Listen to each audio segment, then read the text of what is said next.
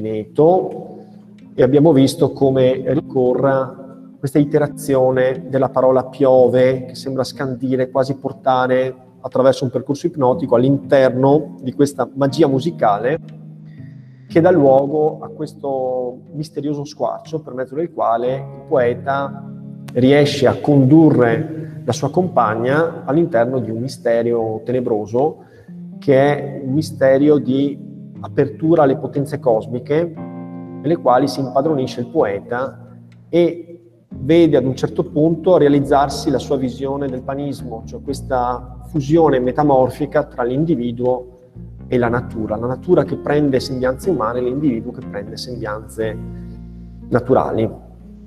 Abbiamo l'altra volta commentato questi versi che vanno dal 25 al 32, piove sui nostri vestimenti leggeri, sui freschi pensieri che l'anima schiude novella, sulla favola bella che ieri ti illuse, che oggi mi illude Ormione, l'abbiamo commentata indicando questa sensazione quasi di disagio nel momento in cui non esista una piena compresenza nel momento della piena euforia dionisiaca, per cui appunto la favola bella, che sembra qui indicare il tema della pienezza esistenziale, vitalistica dell'amore, ieri ha illuso Ermione e oggi illude il poeta, come se non potessero entrambi essere compresenti in questa dimensione orgiastica di abbandono al flusso dionisiaco riprende la poesia con variazione nella strofa successiva. Vedrete che i procedimenti letterari ritornano e però tutta la poesia è improntata a un crescendo.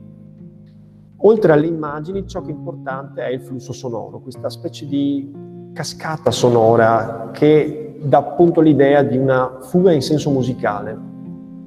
Quindi è importante leggere interiormente e quando viene letta da attori di, di bravura, sicuramente questa poesia dà il meglio di sé, ha una grande capacità di suggestione ipnotica. Odi, la pioggia cade sulla solitaria verdura, con un crepitio che dura e varia nell'aria secondo le fronde più rade, men rade. Ascolta, risponde al pianto il canto delle cicale, che il pianto australe non impaura, né il ciel cinerino, e il pino ha un suono, e il mirto altro suono, e il ginepro altro ancora, strumenti diversi sotto innumerevoli dita, e immersi noi siamo nello spirito silvestre, d'arborea vita viventi, e il tuo volto ebro è molle di pioggia come una foglia, e le tue chiome auliscono come le chiare ginestre, o creatura terrestre che hai nome Ermione. Quindi la strofa si apre con un richiamo alla donna e si chiude con un analogo richiamo alla donna che diventa sempre più protagonista di questa metamorfosi.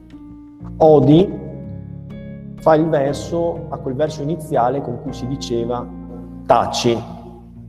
Quindi non sono più le parole consuete, ma sono le parole della natura che bisogna ascoltare.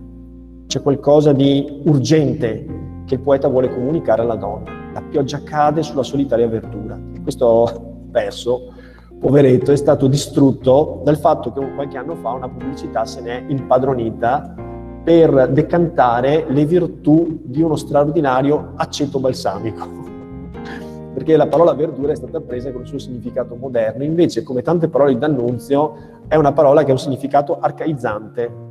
La verdura è la vegetazione, non è la, l'insalata. Quindi era terribile sentire la poesia del D'Annunzio adattata per magnificare le qualità di questo straordinario aceto. E quindi l'aceto cadeva sulla verdura con il crepitio che durava. Insomma. terribile, terribile, come distruggere un mito.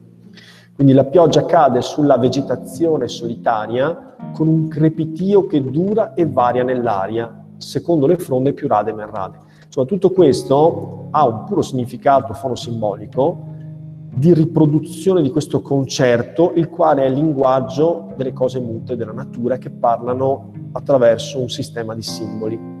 Come d'altro canto il linguaggio è un sistema di simboli perché le parole sono puri suoni siamo noi che attribuiamo un significato simbolico ai suoni. E qui analogamente la pioggia, l'acquazione estivo, viene analizzato in un progressivo rallentamento del tempo con la capacità quasi di scomporlo nei singoli eh, tocchi come se si trattasse di arpeggi delle singole gocciole che fanno vibrare le singole foglie. Quindi dura il crepitio e varia nell'aria secondo le fronde più rade e meno rade. Qui D'Annunzio indica la presenza di suoni diversi come se si trattasse di una grande orchestra cosmica suonata dalle gocciole, per cui a seconda che la vegetazione sia più fitta o meno fitta, più rada o più folta, viene restituito un suono, un timbro diverso ascolta, ecco il consueto richiamo sempre più insistente a cogliere questi elementi quasi nell'ansia che la donna non sia in grado di percepire ciò che soltanto l'orecchio del poeta può sentire. Risponde al pianto il canto delle cicale. Questo pianto va inteso come il pianto cosmico, il pianto della natura, quindi è la pioggia, è una metafora per la natura. Quindi risponde alla pioggia il canto delle cicale, che il pianto australe non impaura, cioè le cicale non sono impaurite da questa pioggia estiva, il pianto australe, né il celcinerino, il fatto che improvvisamente si sia addensata una nuvola, una nuvolaglia grigia, non impaurisce le cicale, le quali sembrano invece frenire più forte, quasi a magnificare la bellezza dell'estate. Quindi vedete che sono immagini sonore quelle che creano questo effetto suggestivo. È il concerto della pioggia sulle differenti foglie della natura cui risponde il frinire quasi archi, quasi violini, quasi settore di eh, viole, violini, violoncelli che risponde al rumore invece più cristallino, più argentino, quasi pianoforte, diciamo, delle gocciole e il pino ha un suono, e il mirto altro suono, e il ginepro altro ancora. Vedete appunto che c'è la capacità del poeta di cogliere ogni minimo trasalimento, ogni minima nota, di scomporla, di separarla, per cui abbiamo questa sensazione di entrare in una dimensione mitica in cui il tempo va rallentando fino al punto in cui avverrà l'esplosione finale, cioè la perfetta fusione dei due, come dice la vostra compagna Job, all'interno di questa metamorfosi con la natura, anche se è vero che più fortemente è Ermione che è al centro di questa metamorfosi, però in effetti non è sbagliato dire che anche il poeta subisce questa metamorfosi. Quindi tutti questi versi hanno il significato ancora una volta di intensificare fonosimbolicamente questo componimento e di trasferire in superficie questa magia, questo magnetismo della musica. Strumenti diversi sotto innumerevoli dita. Le dita innumerevoli sono le gocciole, ma sono anche le cicale. Tutti quanti stanno suonando questa, questa grande sinfonia cosmica. E immersi noi siamo nello spirito silvestre d'arborea vita viventi, Qua si capisce che la metamorfosi riguarda entrambi.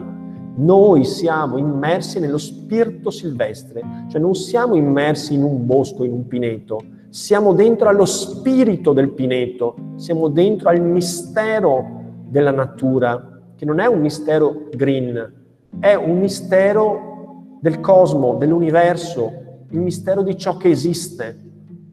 Ed arborea vita viventi significa che noi ci siamo spogliati delle nostre caratteristiche umane e ci ritroviamo pienamente alberi tra gli alberi, gocciole tra le gocciole, foglie tra le foglie, cicale tra le cicale. Non siamo più in grado di distinguere noi rispetto a ciò che ci circonda. Quindi c'è una specie di spersonalizzazione, perdita di sé. Questa perdita di sé è un po', come abbiamo detto, lanciarsi nel vuoto scaraventandosi in un burrone, un momento in cui l'anima ti si allarga fino alla dimensione della circonferenza terrestre, poi ti schianti, ma questo è un altro discorso. Ma in quel momento tu sei onnipotente. E, e il tuo volto, Ebro, è molle di pioggia, molle significa è madido, è intriso, è imbevuto, c'è ancora questa visione positiva della pioggia come qualcosa che vitalizza, vivifica, come capace di fecondare, di inebriare, di portarti fuori di te. Quindi c'è un po' l'immagine del sole meridiano in Alcione. Il sole meridiano rappresenta la pienezza vitalistica, però anche la pioggia è importante, per cui dopo una giornata di assura la pioggia ridà consistenza, vitalità, forza, gioia di vivere. Quindi qui c'è quasi il senso del volto di Ermione che si imbeve d'acqua e ritorna giovane, splendente, pieno di bellezza, pieno di vita e le tue chiome auliscono come le chiare ginestre, auliscono ancora una volta un arcaismo tipico in D'Annunzio, che va sempre alla ricerca di solenità, di sontuosità, a parte nella fase del notturno. Auliscono significa profumano come le chiare ginestre, si sta trasformando in una specie di fiore che esplode nel, nel suo tripudio di bellezza e di profumo. Quindi c'è un'immagine intensamente sensuale in queste chiome profumate o creatura terrestre che ha il nome Ermione. E terrestre, vedete, sembra quasi indicare la visione dallo spazio, una visione cosmica. Possiamo anche intenderlo come o creatura terrena, cioè che sembri quasi sbocciare dalla terra, germogliare dalla terra, radicarti nella terra. Però può essere inteso anche come creatura terrestre, come vista dallo spazio, parte integrante di un unico grande superorganismo che è il mondo. Allora andiamo avanti. La terza strofa riproduce ancora le caratteristiche delle due precedenti, ma l'intensificazione aumenta. Ascolta, ascolta. L'accordo degli aerei cicale a poco a poco più sordo si fa sotto il pianto che cresce, ma un canto vi si mesce più roco che di laggiù sale dall'umida ombra remota, più sordo e più fioco, s'allenta, si spegne Solo una nota ancora trema, si spegne, risorge, trema, si spegne. Non sode voce del mare, or sode su tutta la fronda crosciare l'argentia pioggia che monda, croscio che varia secondo la fronda più folta, men folta. Ascolta, la figlia dell'aria è muta, ma la figlia del limo lontana, la rana, canta nell'ombra più fonda, chissà dove, chissà dove, e piove sulle tue ciglia, Ermione, piove sulle tue ciglia nere, sì che par tu pianga, ma di piacere, non bianca, ma quasi fatta virente, par da scorza tu esca, e tutta la vita in noi fresca, aulente, il cuor nel petto come pesca intatta, tra le palpebre e gli occhi son come polle tra l'erbe, i denti negli alveoli sono come mandorle acerbe. E andiamo di fratta in fratta, or congiunti or disciolti, e il verde vigor rude ci allaccia i malleoli, ci intrica i ginocchi, chissà dove, chissà dove, e piove sui nostri volti silvani, piove sulle nostre mani ignude, sui nostri vestimenti leggeri, sui freschi pensieri che l'anima schiude novella, sulla favola bella che ieri mi illuse, che oggi ti illude, o Ermione. Torniamo indietro, ve l'ho voluta leggere tutta perché le due strofe sono concatenate, quindi non aveva molto senso fermarsi alla fine della strofa precedente. Ritorniamo dunque. Eccola qua, sì, sì, siamo qua, 65. Ascolta l'accordo dell'aereo cicale a poco a poco più sordo si fa sotto il pianto che cresce.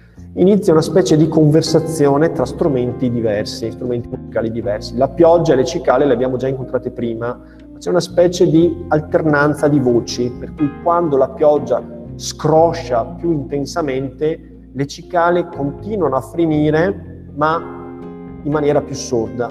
Quando invece l'acqua si dirada, la pioggia si dirada, allora le cicale possono prendere vita e ricominciare a magnificare la bellezza dell'estate.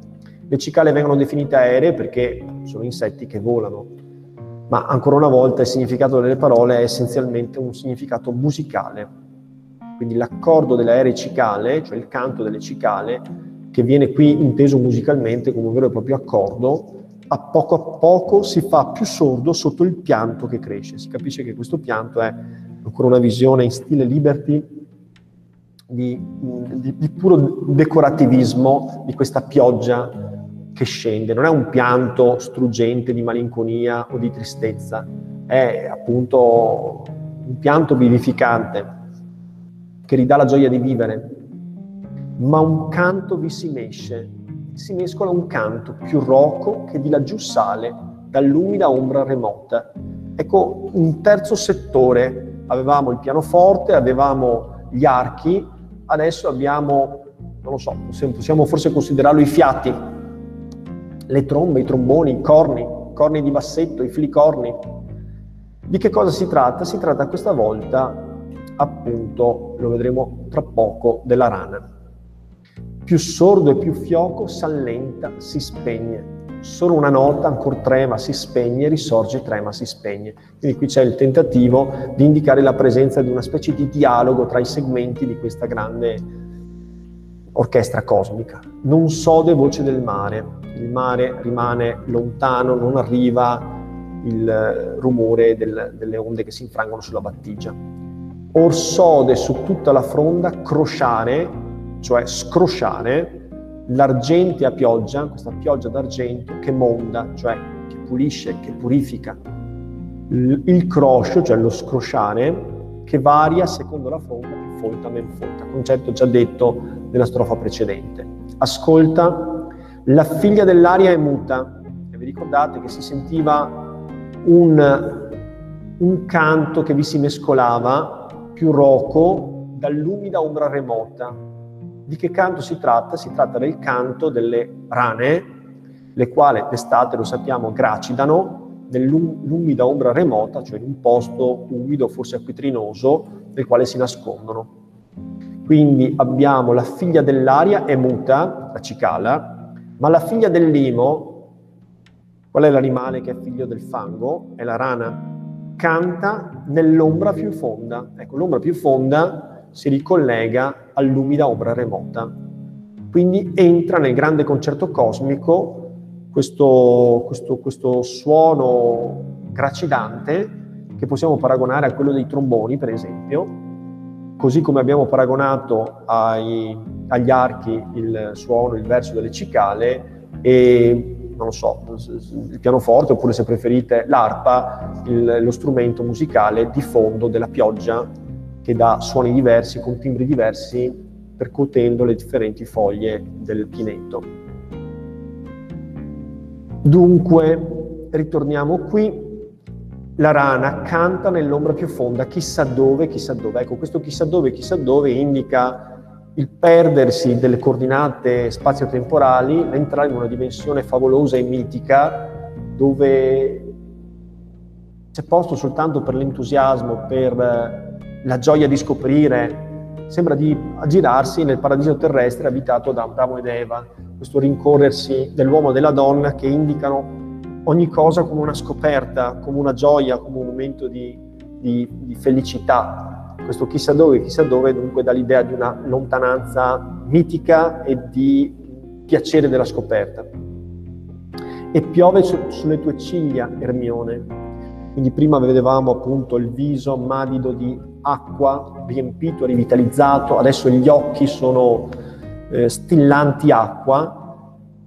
Ritorno al tema del pianto, ma qui si capisce che è quasi un pianto di orgasmo, di gioia, di felicità, di pienezza vitale. Tra poco ci sarà proprio la rappresentazione del momento di perdita di sé e di totale abbandono orgiastico. Piove sulle tue ciglia nere, sì che parto pianga, ma di piacere. Madonna mia, sta finendo l'ora. Piove sulle tue ciglia nere, sì che par tu pianga, ma di piacere. Ecco, questo è il momento in cui la donna, cioè Ermione, sembra aver capito essere dentro al mistero sacro del panismo e gioire di una gioia vitalistica, piena, non bianca, ma quasi fatta virente, par da scorza tuesca, cioè in questo momento in cui lei perde se stessa, è pienamente in preda all'orgasmo del panismo, sembra quasi diventata una creatura che esce dal tronco. Virente significa fatta verdeggiante, Sembra che il corpo è come una crisalide dalla quale si esce e si rinasce un'umanità potenziata, un uomo completamente nuovo. Il cuore nel petto è come pesca intatta, un frutto succoso, profumato, dolce, che rappresenta l'estate, voluttuoso. Tra le palpebre e gli occhi sono come polle tra le erbe. Gli occhi sono completamente rivitalizzati, sono come sorgenti che scaturiscono dalla terra purissime, limpide, fresche, pienamente vitali, giovani. I denti negli alveoli, gli alveoli sono gli appositi fori nell'osso mascellare all'interno del quale si incastonano le radici del dente. Sono come mandorle acerbe, quindi giovani, freschi, dolci, e andiamo di fratta in fratta, or congiunti or disciolti, cioè tenendoci per mano, abbracciati, oppure ciascuno esplorando a modo suo, e il verde vigor rude ci allaccia in malleole e ci intrica i ginocchi. Sembra quasi che la natura voglia catturarli, inglobarli, tirarli dentro la terra, farli diventare, metamorfosarli in liane, in rampicanti, in piante, in alloro. C'è l'Aci malleoli, cioè le ossa della caviglia, cintrica i ginocchi, chissà dove, chissà dove, ancora questo altrove miracoloso, eccetera. E poi ritorna l'inizio. Circolarmente si chiude la poesia con piove sui nostri volti silvani, cioè fatti di bosco, piove sulle nostre mani ignude, con un'indicazione quasi sensuale, sui nostri vestiti leggeri, sui freschi pensieri che l'anima schiude novella, rinnovamento totale anche dei pensieri che sono qualitativamente differenti rispetto a prima, perché c'è stato questo schiudersi. L'umanità si è spogliata del suo corpo ed è, tras- si è trasfigurata in un nuovo corpo migliore sulla favola bella che ieri mi illusa che oggi ti illude Ormione, finisce appunto con questa rincorsa che non potrà mai trovarsi. Per cui due personaggi si rincorrono e non riescono mai a trovarsi. Quindi c'è questo elemento quasi di delusione per non poter essere compresenti nell'istante orgasmatico. Direi che la parte in cui avviene il panismo è appunto questa, dal verso 97 al verso 109. È tutta la vita in noi fresca, olente, una poesia di giovinezza, di gioia,